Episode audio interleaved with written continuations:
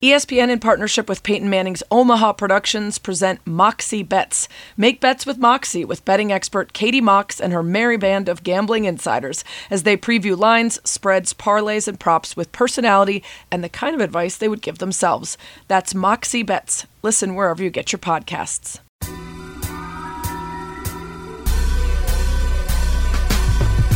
Welcome to That's What She Said with Sarah Spain, a podcast about well, whatever the hell I want.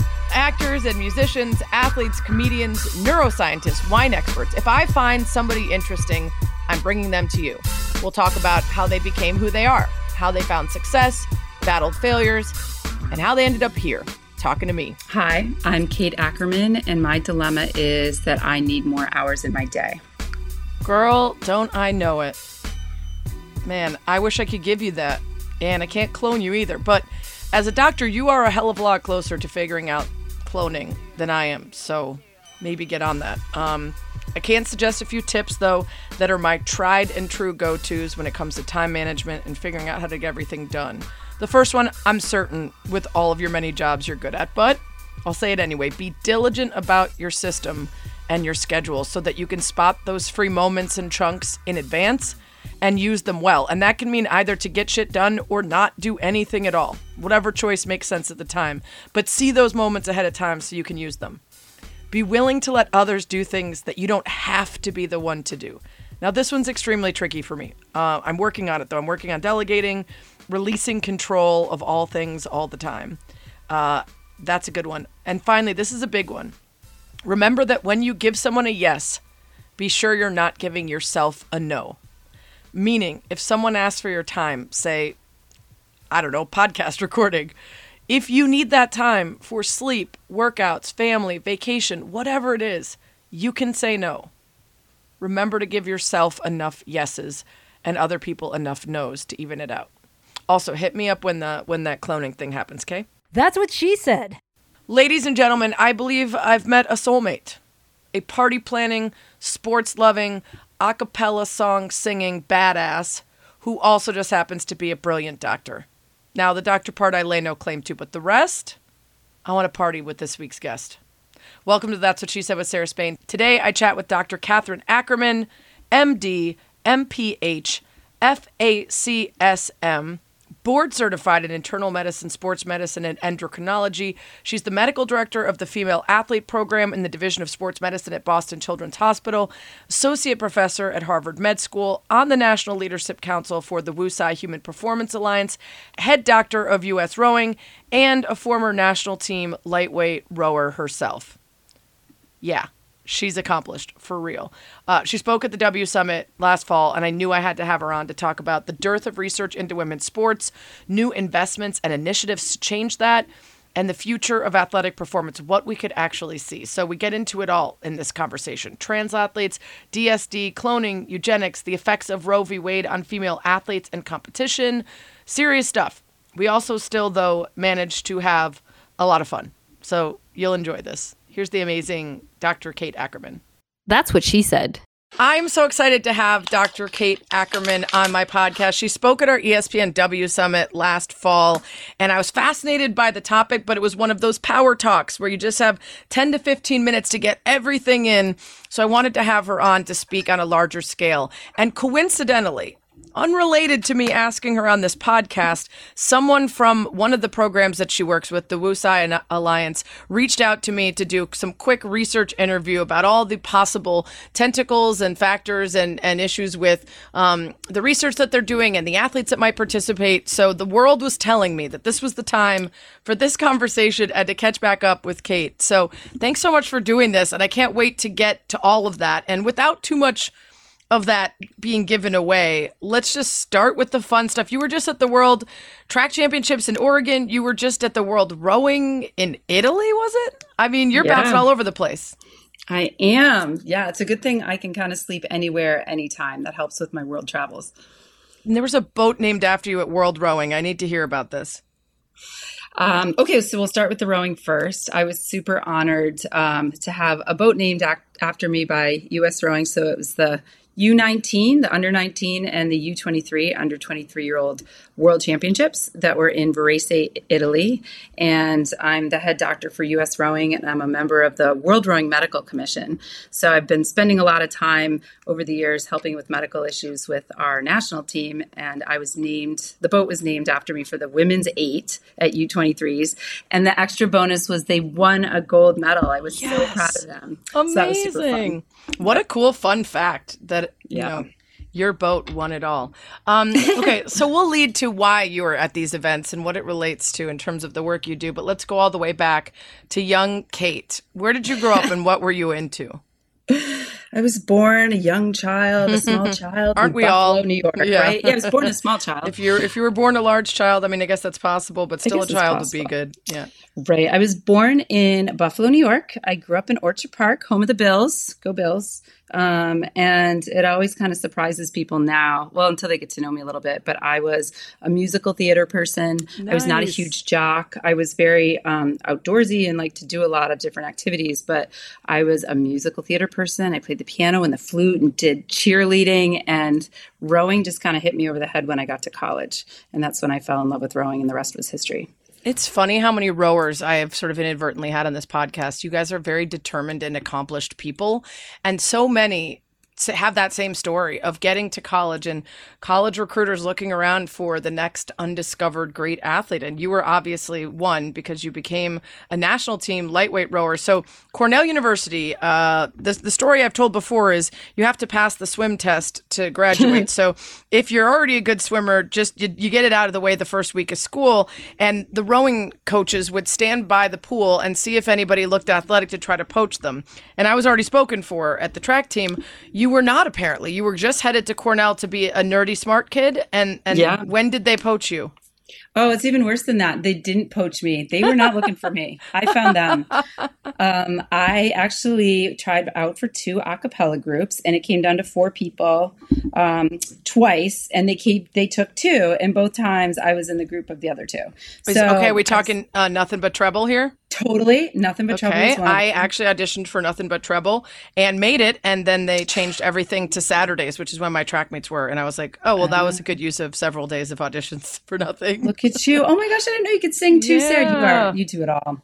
yeah, well, I didn't make it. Um, so basically. They took the other two, didn't take us. And I was feeling bad about myself, went back to Balch Hall. You might remember Balch mm-hmm. Hall.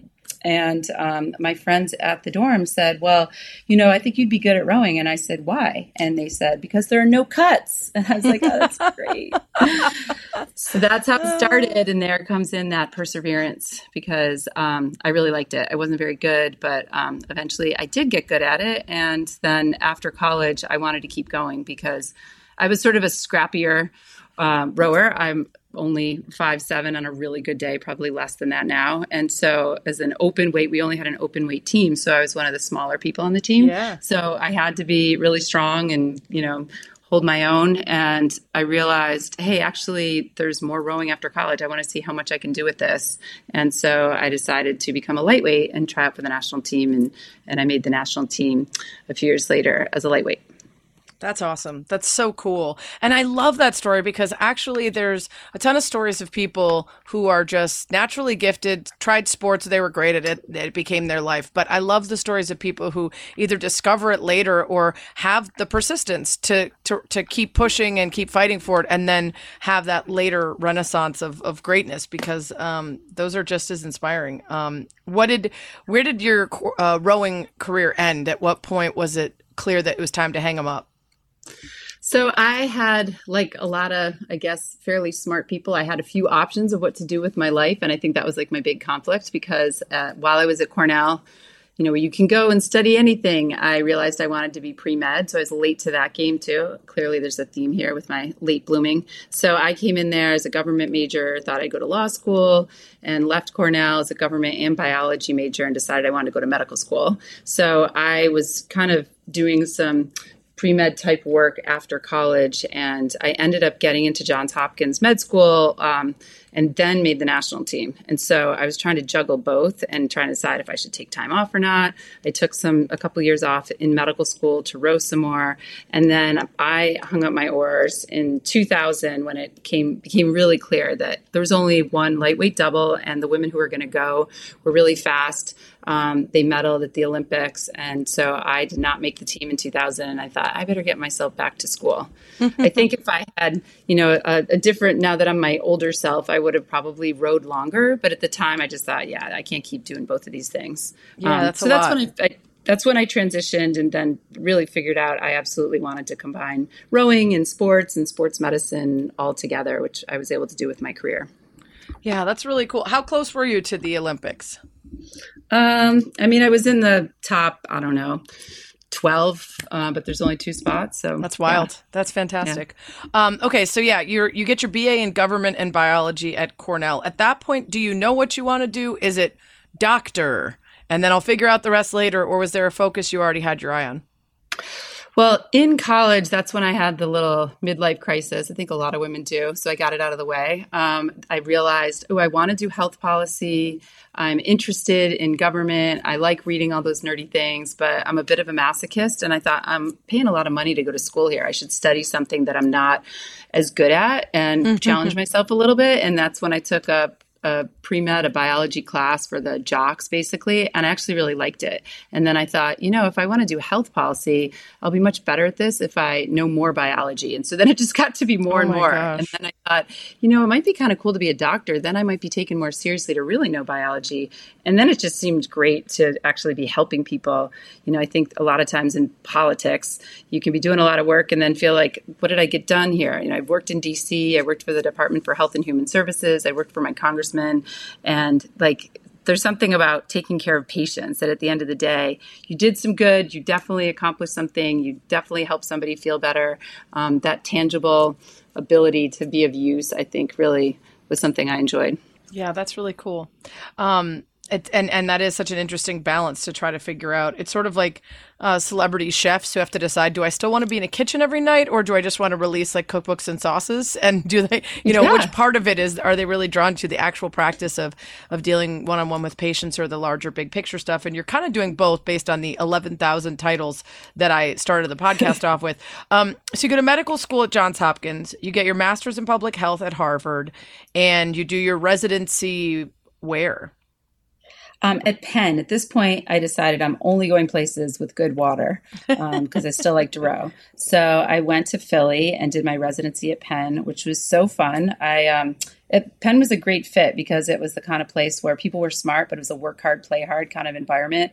And I was with my rowing people. I lived next door to my best friend from college and her husband. And Philly's just a pretty friendly place. So I had the best of both worlds with my rowing community, some of my college friends, you know, and a great medical community too.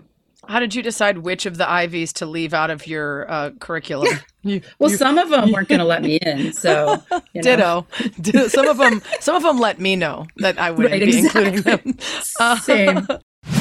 Mom deserves the best, and there's no better place to shop for Mother's Day than Whole Foods Market. They're your destination for unbeatable savings, from premium gifts to show-stopping flowers and irresistible desserts. Start by saving 33% with Prime on all body care and candles. Then get a 15-stem bunch of tulips for just $9.99 each with Prime. Round out Mom's menu with festive rosé, irresistible berry chantilly cake, and more special treats. Come celebrate Mother's Day at Whole Foods Market. Another day is here, and you're ready for it. What to wear? Check. Breakfast, lunch, and dinner? Check. Planning for what's next and how to save for it? That's where Bank of America can help. For your financial to-dos, Bank of America has experts ready to help get you closer to your goals. Get started at one of our local financial centers or 24-7 in our mobile banking app. Find a location near you at bankofamerica.com slash talk to us. What would you like the power to do? Mobile banking requires downloading the app and is only available for select devices. Message and data rates may apply. Bank of America and a member FDIC. Okay, so you you eventually find your way to what we're here to talk about, which is this focus on the study of female athletes. And in your power talk, it was so fascinating for me to hear um, the real specific data around uh, the studies on women's and men's bodies. And, and one of the things you pointed out, which probably is worse now that there's another two years tacked on, but between 2014 and 2020, the study of top sports and exercise science, medicine, and physiology journals. Uh, so over 5,000 publications, over 12 million participants and 63% of publications included both males and females. 31 had males only and only 6% included females only. So all of these occasions where men are being used as proxies for for women and the repercussions of that are are pretty serious and I don't think we think about them much when we talk about the development of female athletes the the expanded horizons and abilities of women in in sport. Um and and let's go back to why that is. Where did we begin to decide that our focus on this kind of work should be predominantly male?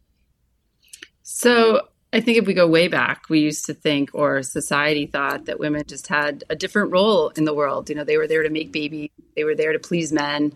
Um, it was a very male dominated world. In a lot of respects, it still is.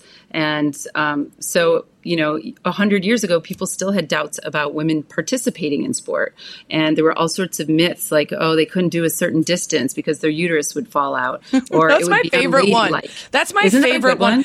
There can't Yeah. have been an actual doctor that said that. That's that's Oh, very absolutely. pseudoscience because they always attribute that to doctors. But I'm like, don't you have a reputation to uphold? Like, you didn't Yeah, really think was- their uterus would fall out, did you? Well, this was back in the day when you know they had they didn't have options of things. You know, they didn't have antibiotics. They didn't have. Right, They, were, they were using leeches. Like But yeah, leeches that's are effective, that- but that's fair. Whenever I have a bad day, I think I I literally do this. I go, I could be getting a dental treatment 500 years ago, and then I'm like, or I'm, you're- I'm just so much better off now. or your uterus could have fa- fallen. My out, uterus could have fallen off when I was just going for a jog or riding a horse. wow, thank God we figured those things out. Yeah. So yeah, people thought that um, you know women were meant for other aspects of life, and it wasn't a good thing for them to try to push their bodies like that. And there were a lot of myths and just a lot of unknowns about what the reproductive system could handle, if it would be safe to exercise during pregnancy. And so over time, thank thank goodness for trailblazers that just kept pushing the envelope that kept being the first you know the first woman to run the boston marathon the 1st mm-hmm. to break a certain speed the first to get onto some team or demand more. And i think because of that energy. That's why over time it's just sort of bubbled up that more and more women are saying no no no this isn't enough. But to get to the basic of the basis of the studies i think the other thing to keep in mind is women are expensive in a lot of ways. Um, but we're expensive if we want to be studied correctly. And so if you're going to do a study and you have a very limited amount of money from a grant um, from some sort of funding, the easiest thing to do is to pick a population whose hormones don't change that much, who are pretty heter- uh, homogeneous, and then study your thing. So the studies initially, a lot of studies were done in male medical students. They were around and they were dudes and they didn't have menstrual cycles. And so there are a lot of studies initially were just in these men who were in their 20s. And over time, people said, okay, we need to find out about what happens to men when they age, what happens to men when this happens. Maybe we should study somebody besides just white men. And then people started saying, maybe we should find out what happens with women. um, so it, when Are you there start to reasons that women are more difficult and less homogenous outside of the changes in hormones during our period, or or is it mostly about that? Well, there's we have a lot of different hormones, um, but the big ones, the big things that everybody focuses on are the rhythms that happen with estrogen and progesterone. And so, when people have actually taken this t- the time to study women, they find that they metabolize drugs differently. Um, they might have different performance effects or different health effects at different phases of their men- menstrual cycle. So we probably are even more complicated than that. We don't, um, we haven't nailed down every single um, hormonal rhythm um, when it comes to every single output and every single drug-drug interaction. Yeah, and so that's why we're more expensive and more complicated because we have yet to really figure everything out in that way. So, by the way, as we talk about this, we mean female in terms of sex, not gender. So, chromosomally, not constructually. Um, although I would imagine uh, there are some really interesting subsections of your study based on people who are intersex. Um, there's a really fascinating HBO Sports study um, and and report on some of the women runners that have been denied participation um, because of their testosterone levels and they are women. They were born women. They have female genitalia but they are technically considered intersex because of their hormonal makeup. Um, and i would imagine that those are some fascinating people to study as well. Yes, you're getting into all of this stuff there, Sarah Spain. Um, so, yeah, as an endocrinologist, I do do work with um, transgender athlete, athletes, athletes with differences in sexual development. I am asked a lot about policies about these things. So, uh, so now we don't call it intersex. I know it's hard to keep up oh. with all the different terms. I know we call it DSD, so differences in sexual development. Okay. Um, so now it's DSD. Now you know.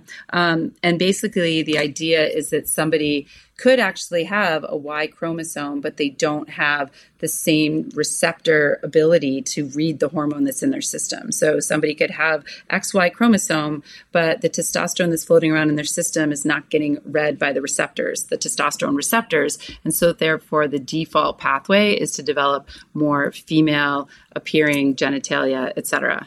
So the DSD um, population is it can be very variable. So people might have um, more receptors or more sensitive receptors than others. And that's why the DSD um, issues that come up in sport can be really tricky. There are a lot yeah. of different mutations actually that can happen that can that can cause a wide variety of things. There have been D- DSD um, people, for example. There was a runner who had a Y chromosome, but she was able to give birth um, without needing any kind of reproductive hormonal help. She gave birth. So it just shows like the, how complicated it is. Yeah. I remember reading about a man who had six children. He lived his whole life as a man, no no issues or otherwise, went in for a surgery and he had a womb in his body, yeah. but hadn't been used, didn't need it, uh, just an extra womb. Um, there's so many directions to go with this. So we'll redirect to where we intended to be. But I do find it all so fascinating because we do put a cap on women's ability in part based on these ideas of where one sex ends and another begins. And we don't do that for men because we don't believe that there is a cap to what men can achieve. But with women, as soon as you get too fast, too strong, too big, too great, uh, we will start looking for biological reasons to deny you participation, which is kind of fascinating. Um, that's a whole other conversation. Whole other podcast. Let's skip transgender and yeah. DSD. Yeah. And DSD and everything else and why we randomly assign it for certain elements in track and then other participating events. Uh, we don't care. Um, okay, so the research of female athletes historically has been woeful and it has effects across multiple levels. One, of course, is just that when we don't understand female athletes and don't invest in them, it, it leads to lower levels of participation. It means that if you get an injury, maybe you don't come back because we don't understand as well how to treat, heal, and rehabilitate women and girls who are injured in sport. Um, we also know the benefits of women in sport across everything from GPA to graduation rates to becoming C suite members at major companies. Um, when you look at the biggest gaps or issues that have resulted from previous lack of investment in women's sports and female bodies, where do you see it most screaming at you to say, you know, this is where we missed out or this is why these things happened because we didn't invest? Oh, there's so many. There's so many, which is why I feel like my work is it's all low lying fruit. Now that we have funders, it's just like a kid in a candy shop. Um, one of the things that we know is that uh, women are more likely to tear their ACL than men. So women doing similar sports, and the reason for that is numerous. There are numerous reasons, but um, our bodies are built differently. There are times when we have more uh, ligamentous laxity, so our ligaments stretch a little bit more because of how we're built, and our muscle. Um, which muscles are stronger or weaker. When playing basketball, for example, we might land differently. So there's biomechanical differences. And so I've seen so many patients who have torn their ACL at the peak of their high school mm. sports career. And an ACL isn't a quick fix where you get back out there. And so there's so many things that happen with that. So somebody might tear their ACL, they land in basketball, they twist a little bit, boom, it's torn. Now they're out Um, they're really bummed because they're not participating. They've now been taken away from their friend group. They need to do some prehabilitation, then do surgery. It can be over six months before they're back into their sport. And there's so many elements of what happens during that time. So they might have changes in how they feel self esteem wise. They might develop eating disorders and body image issues. They might be hanging out with a different crowd now. They might completely drop out of sport because they can't imagine how they're going to get back in time to get recruited. And there have been studies even looking at how girls who are injured and then return and get do all their their rehabilitation, how confident they are about going back to sport. Hmm. And one of the studies demonstrated that when you do all the physical testing, even if you have a female and a male who are both adequately ready to go back, the woman is more tentative because she wants to feel 100% prepared. And the man sometimes is ready to go, even if he's not quite physically ready. So if they have the same Sounds like applying testing, for a job right? I mean, it was so interesting to me. I mean, every study says that how right? often men will apply for jobs for which they're underqualified, mm-hmm. and women won't apply even when overqualified. It just yeah. that that pathology is so uh, omnipresent across of so many different things. Right. So we need to attack something like that from so many different angles. We need to figure out okay, what makes the girl more susceptible? Are there times in her menstrual cycle she's more susceptible? Should we be doing different types of uh, training, you know, like the they do for soccer, girl soccer players? And should we be doing types of physical training to prevent that injury? Okay, if they do get injured, do we give them all the other support that they need through that process? So the psychological support, the nutritional support, do we get them into rehab right away? Do we help them with that confidence to get back in the game? That's the kind of thing where we need to be doing it from this multidisciplinary approach which is what i really like when i talk about female athletes is just working with people with all these different skill sets to help the patient. We'll get right back to the interview but first what is your favorite word? Persistence. Persistence. From the 1540s meaning steady or firm adherence to or continuance in a state course of action or pursuit that has been entered upon from French and from Latin. Persistence, a great word. Speaking of great words, you're going to learn today. The word of the week is endocrine. That's right. You've already listened to half of this pod with an endocrinologist, and I bet you were asking yourself, which one is that again? Uh, is that, yep, I'm right, right? Because to be honest, I had to Google it myself before the interview to be sure. So for those of you still in the dark who did not Google endocrinologist or endocrine, Endocrinology is the study of hormones and endocrine glands and organs. So, endocrine, circa 1914, it means, and this is real and it sounds real gross, secreting internally. Now, there are a few grosser words than any form of the word secrete. Secreting, secretion, secreted, blech. The words come from endo, meaning inside, and a Latinized form of Greek, krinein, to separate, distinguish. So, secreting internally. Gross.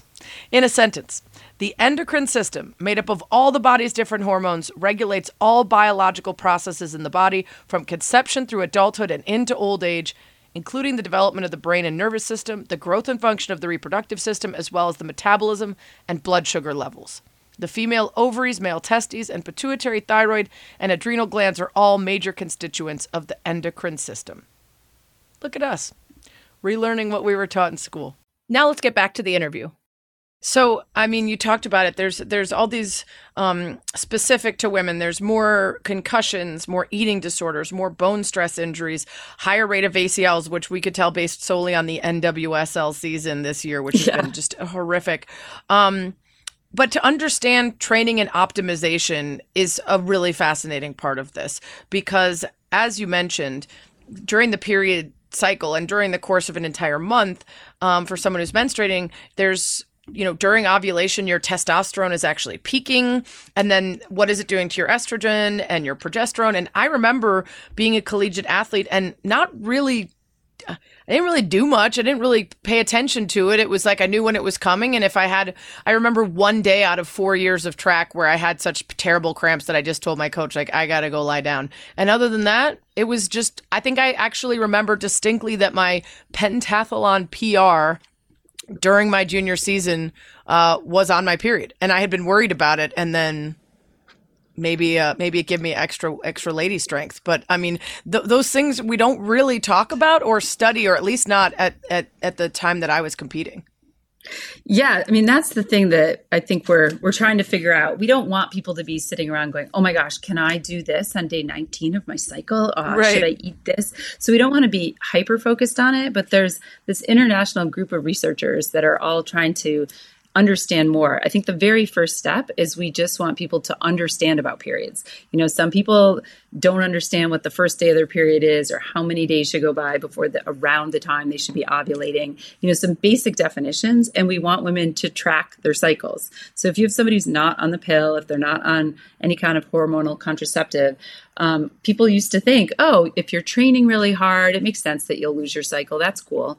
And now we know, no, it's not cool. It means you're probably under fueling. And so if you're monitoring your cycle and you don't get it every month, maybe you're not eating enough. Let's step in here. Let's talk to a sports dietitian. Let's see how stressed you are. But then when you get to the specifics and somebody has a cycle, to your point, people feel differently uh, with their cycle. So we just want people at this stage to get to know what their cycle is and what their patterns are. At the time of your period, your hormone levels are the lowest, and some people perform really well then. Other times, people are having their period and they have horrible cramps, really heavy bleeding. They don't want to leave the house. So maybe that's not the time that they want to be in their their peak race. So when people are talking about, oh, you know, the soccer teams are all winning because of all of this intervention with their menstrual cycle, I think it's more the teams do well when they're actually paying attention to it, and then they get Right. sort of an individualized approach for each one of those athletes. Uh, the next phase of research is really to find out are there certain ways that we should be training differently you know strength training in a certain phase differently than another time but especially on a, a group team on a, a soccer team it's going to be really hard to individualize practice. You know you have to get out there and you need to play. So we there's a balance about how much we want to focus on this but we do want some of the major issues to be paid attention to. Get a Yeah, cycle. be aware if you of don't it. get a cycle exactly. And then see how you feel at those different phases so you can predict. And you can even time your cycle a little bit. You know you can be on the pill for a little bit and time it so that you're not at the olympics when you're about to have your period if you feel horrible Yeah. during your period little That's things what I like always that thought made sense at this point. Uh, obviously, there are some things that result from uh, from taking the pill or deciding to be in in control of when and, and where. But um, I've always been surprised when athletes didn't use that as a means by which to control, um, you know, for for massive events and big competitions. If, if people have you know heavy periods or something like that where it's really getting in the way of their performance i think that's an opportunity to kind of predict it map out your schedule for the year work with your doctor and maybe tweak it a little bit. One of the things you mentioned in your power talk that I hadn't thought of was some of the effects of these studies, um, all of the little unconsidered things that relate, including things like Tylenol and how it affects men and women differently. I had never heard this, and I'm surprised that there aren't guidelines on a bottle that tell you if you're a woman or a man or this size whatever how much to take. It's it's how how common is it for over the counter drugs and, and things to, to affect men and wif- women quite differently.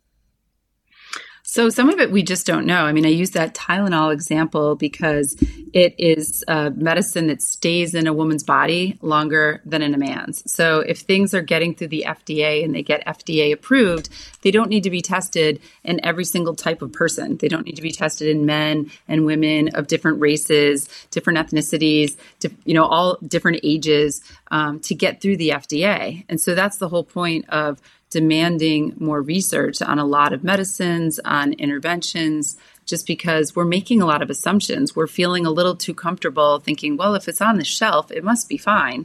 Um, but we don't know. So we just want to see what the studies are and what is kind of a an empty box of we don't really know. And then you have to just weigh, well, how how risky is it anyway? Um, so something like Tylenol, you just don't want to take a ton of it. And oh, by the way, The difference women, is going to last in there a little bit longer. Yeah, pretty noticeable, right? Yeah, I think it's a sixty percent. It's metabolized sixty percent slower um, in That's a a woman than a man. Yeah. Yeah. it's a lot. Yeah. Um, so there's all of these different factors that come into play when we talk about why the dearth of studies into women's bodies and female athletes matters. And it, of course, relates to a lack of investment across so many other parts of the landscape. And then when we look at the final product and ask why women aren't dunking as often or running as fast or why people aren't as invested in going to games and supporting, um, we have to look at all the many factors that go into it. And there there is a current uh, not solution but something that could help. And it's this Wu Tsai alliance. And um, you talked about it at the summit um, Performance Alliance discovering biological principles to optimize human performance and catalyze innovations in human health for all. Um, studying peak performance. So instead of studying sick people or disease, studying people who are at the top of their game, trying to help all people achieve optimal health and well being. And it's a fascinating, I mean, the more I learn about it, the more interested I am. But can you tell people who it's named after and who's putting the giant amounts of money behind this?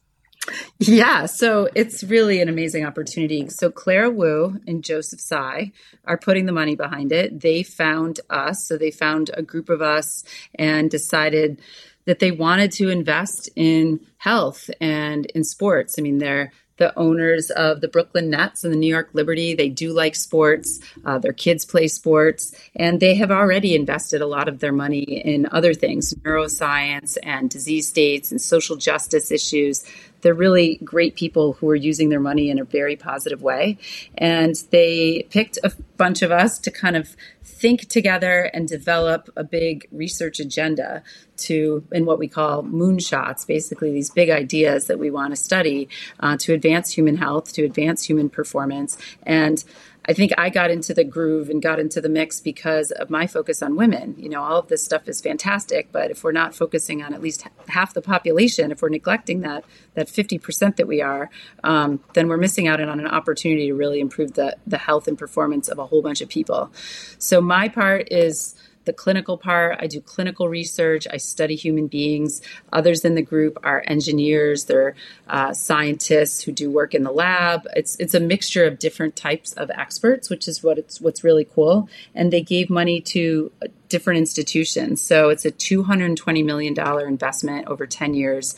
Uh, the organizations are uh, Boston Children's Hospital here at Harvard, Stanford, Oregon, UCSD, uh, Salk, and then University of Kansas. And so we're all working together on different moonshots and then also doing projects that are combined working together, which is why we all went to Oregon to be at that World Athletics Championship because we're visiting the Oregon site. And I keep teasing my Oregon friends now. Okay, well, you basically mic drops. Like nobody wants to do a site visit after yeah. you just hung out, you know, over at that beautiful venue, seeing the beautiful. most amazing athletic performances. It was awesome. Yeah, I need to get out there. I just want to go to to like Jordan land and see all yes. the incredible Nike, uh, like all that stuff. It's so cool. Did you see Sydney McLaughlin live do break the yes. world record? And I mean, unbelievable. Yes. For those who haven't, pull it up on YouTube. She she ran the 19th fastest 400 of the year with hurdles in front of her. If it had been oh an gosh. open 400, it would have been the 19th fastest. She broke her own world record again. She doesn't even look like she has hurdles in the way. She's just she's unbelievable. Totally. So cool. Yeah, um, it was so cool. When you say moonshot, we often hear about like cancer moonshot, right? We hear about this very specific, very lofty goal for ending um, a disease or sometimes maybe relating to climate change, these massive goals. What is either your specific moonshot or what kinds of moonshots uh, are focused on by the Wu Tsai Alliance?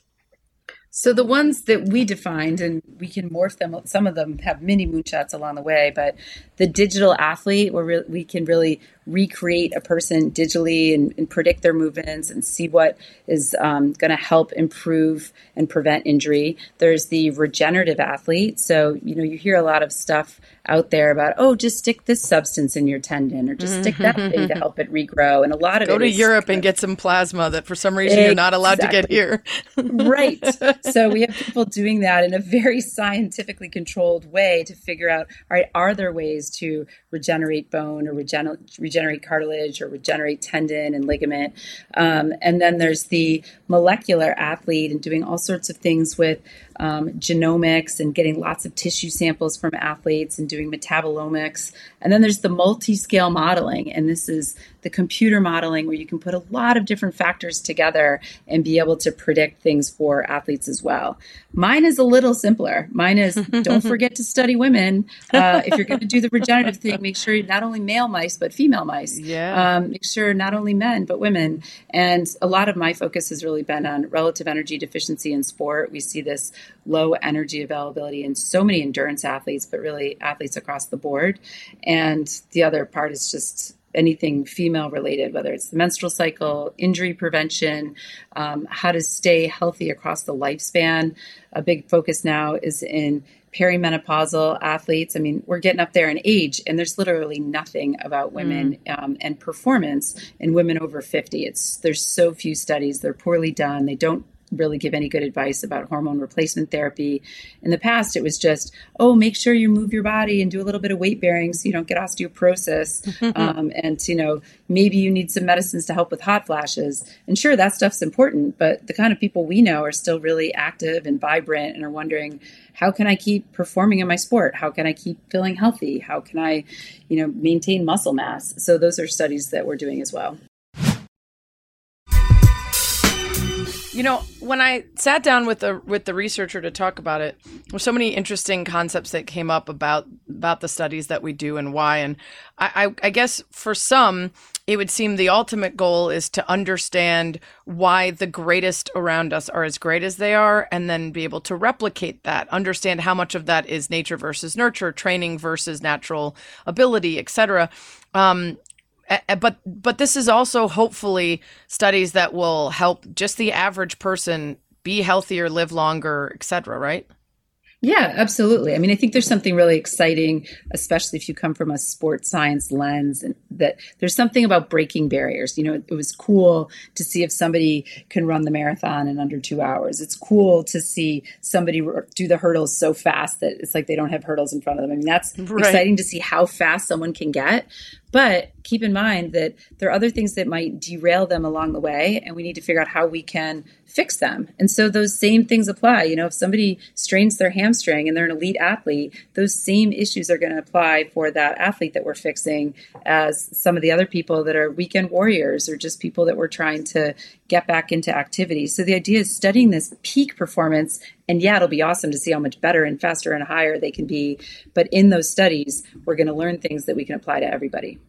Are there applications of this funding or any of this research that's directed toward mental health in sports?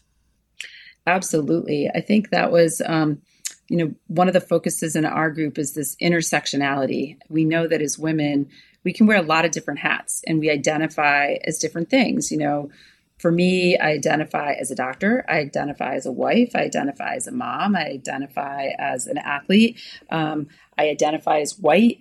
Uh, there's a whole bunch of different things. And so when we look at, for example, women's basketball, there's a community where a lot of people are identifying as a lot of different things that might be affecting them at sport, but then also in society. So you know, when you have an, an African American woman who is also involved in the Black Lives Matter movement, and she's getting not a lot of people supporting her in basketball. You know, there's so many different lenses there that can be unbelievably stressful. Yeah. Um, and she gets injured. I think we all kind of opened our eyes to the fact that we've got these really impressive professional athletes and they've got a lot of stressors at them. And how can we help tease apart you know what we can do to keep them resilient what we can do to enhance their resilience what are the other things that come into play in their life that we can support so we can actually get the best performances out of them and they can reach their potential and feel good about it so sort of a weird galaxy brain but like you talked about how exciting it is to see barriers broken and in science to explore boundaries and, and expectation beyond what we've ever seen before. When you talk about stuff like genomic research, molecular, um, taking actual tissue and and pieces of great athlete bodies to study it. Um, do you ever think about the terrifying, you know, futuristic applications of of cloning or of um, the potential risks of an athlete giving up those genetic materials. Uh, it just seems um, like you'd have to really trust all the people you're working with have the best intentions in the work they're doing. Yeah, I mean, besides just having fun when we were in Oregon, we actually had some meetings and we talked about this a lot. And we're bringing in data protection experts, and those are the exact things that we're worried about. I mean, we don't want to be asking athletes to volunteer and participate in these studies and then allow their information to be shared in any way that's jeopardizing. We certainly don't want to be coming up with some new Orwellian worlds where people are coming up with the exact size and eye color and right. all the traits of their child. Yeah. So there's definitely responsibility that goes along with this. And that's something that we have a whole group investing time in to make sure that we do this right and that we do this in a really safe way. Yeah, because that's the interesting thing too is we all want better performance across the board, both at the elite level and for the rest of us, but also, you know, the the kind of eugenic side of it where you you don't want to send this to a place like I don't know I want to I don't want to stereotype but they deserve it like Russia where you know that the intent to use sport to whitewash human rights abuses um, elevates it to the level where you do believe that they would be willing to morally do bad things to have a super fleet of athletes. Absolutely, when we work on these things, and I will touch upon the transgender and sport issue for just a second. Anytime we're thinking about any kind of policy or a study that might come up with some sort of answer or we always have to think about what if it gets in the wrong hands. You cannot yeah. assume that this information is just going to be used for good. Um, so it's always a delicate balance when you're coming up with these policies and you're doing this work to make sure that it's really protected, that you have the right people in place, that you have safeguards, that you have all sorts of exit strategies if if things start to get in the in with the wrong people. Yeah. It's fascinating to think about all the possibilities though and it's I mean the amount of money that's been now invested in this and the potential for female athletes and understanding performance in recovery everything else is huge. Um Speaking of hot button issues, I wanted to get this in before we stopped because I'm curious your take on this. Um, in talking about tracking periods, understanding them, and utilizing that information. Um, there's been a lot of conversation telling women across the country now to not use period trackers, to not have any technology that's linked to their cycles because of um, the effects of tearing down Roe v. Wade and potential legal issues.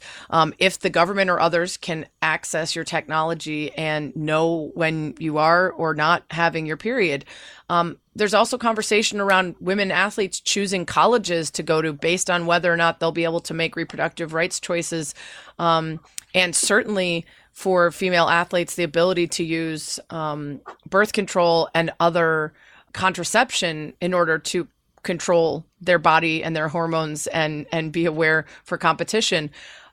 How does that intersect at all with any of the research you're doing? Because it certainly feels pretty fraught we're going to touch about touch on everything today. Um, yeah, the Roe v. Wade decision um, overturning came out, and I almost put out a tweet that just said, "Okay, well, my work's done. Um, right. I can't do any of my research anymore. Everybody, I'll prescribe the pill to everyone. You just come see see me right now and forget yeah. about the research." Yeah. Um, I think we had to get through the shock of it, and after that, it's going to be um, there's a, there's a lot of layers here. Number one, those companies that have the period trackers, many of them have come out and explained how much they protect the information.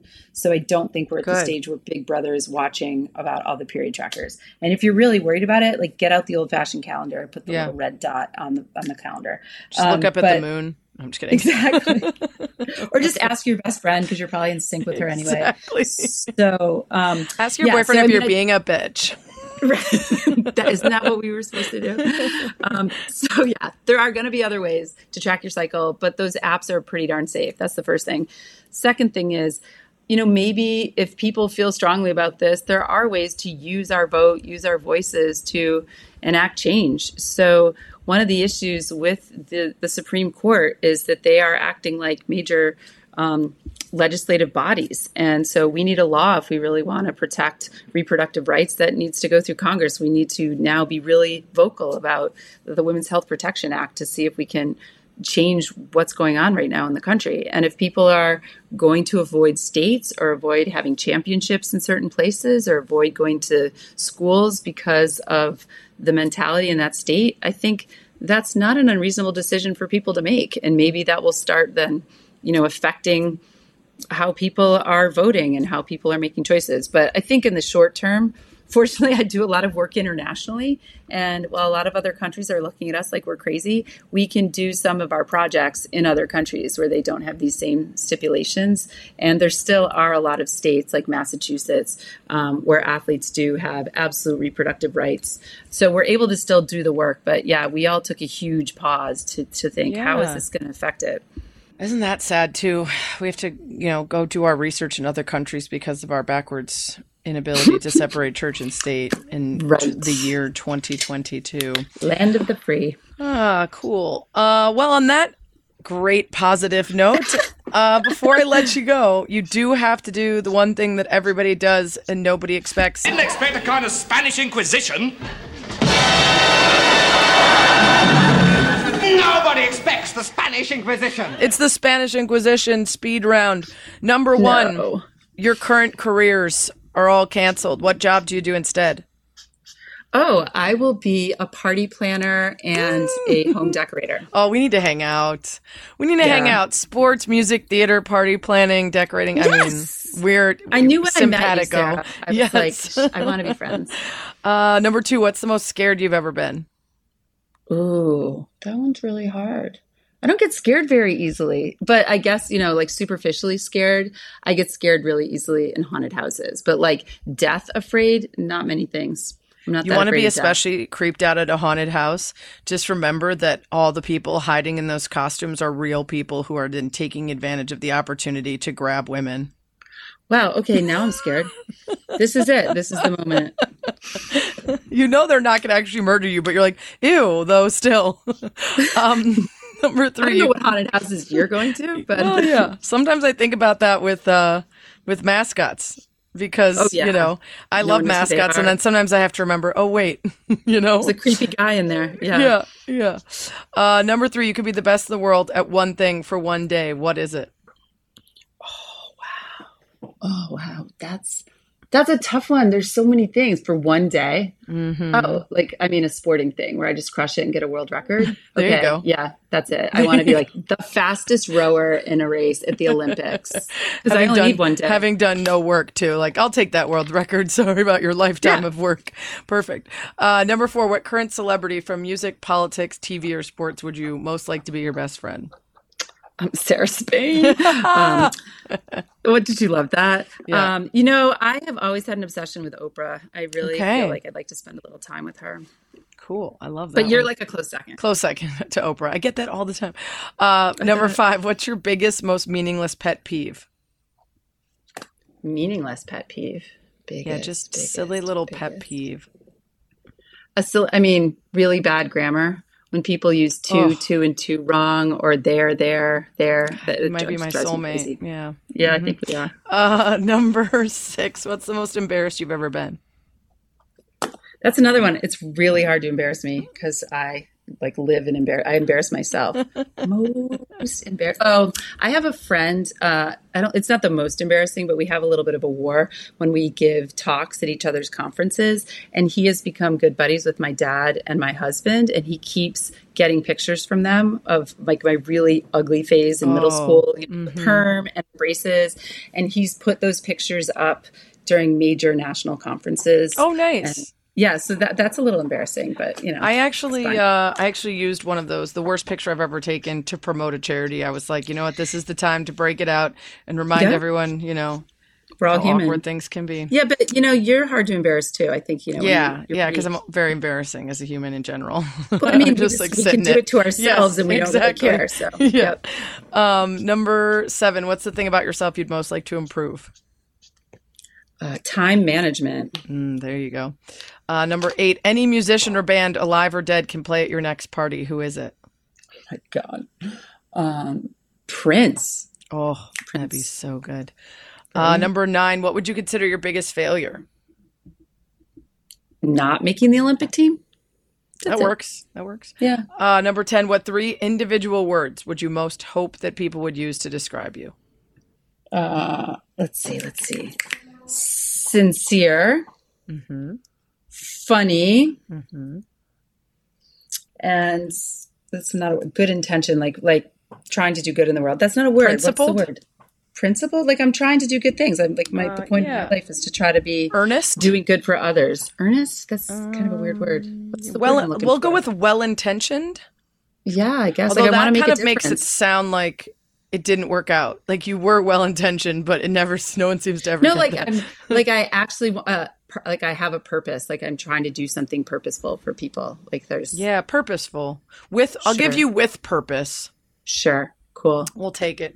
Uh, right. Thanks so much for coming on. I'm so fascinated to see where some of this uh, Wu Tsai Alliance stuff goes, and uh, I will keep following you on Twitter and checking in with your progress. I'm sure you'll be tweeting about some moonshots and some insane studies that we're all going to benefit from.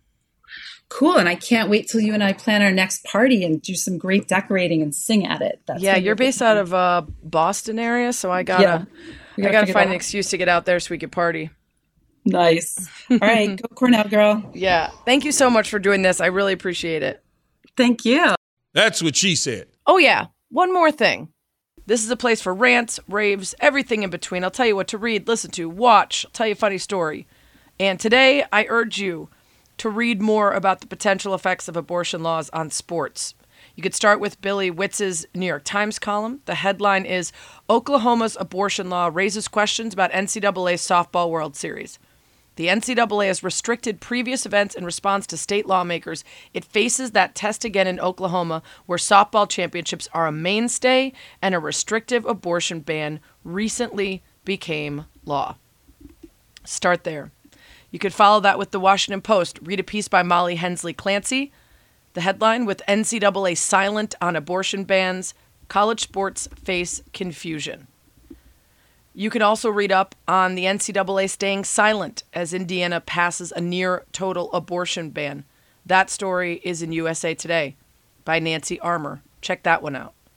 There's also a June 29th episode of the Burn It All Down podcast featuring Aimee Arrambide. She's the executive director of Avow Texas, an abortion advocacy organization. And if you want a broader look, there's some great content on Jessica Valenti's Substack. It's called All in Her Head. And the entries under Abortion Every Day cover an array of issues resulting from potential and current abortion bans and restrictive laws. I am guessing that there will likely need to be some protesting, advocacy, and work around holding it to the states, allowing women's bodies to be controlled and manipulated in this way. And we know the power of sport. We have seen championships and events removed before, and we're going to need to do it again. And we're going to need to keep an eye on athletes who choose to or choose not to compete for schools in states that don't see them as human beings with the right to choose and the right to control their bodies and their lives. So read up on it. Stay up to date. We're going to have to have these fights. You can always tweet me at Sarah Spain if you have guest suggestions, questions, or more. And you should always go to the iTunes or podcast app, subscribe to That's What She Said with Sarah Spain. Rate it five stars, please. Give it a review. Thanks as always for lasting about an hour with me. That's what she said.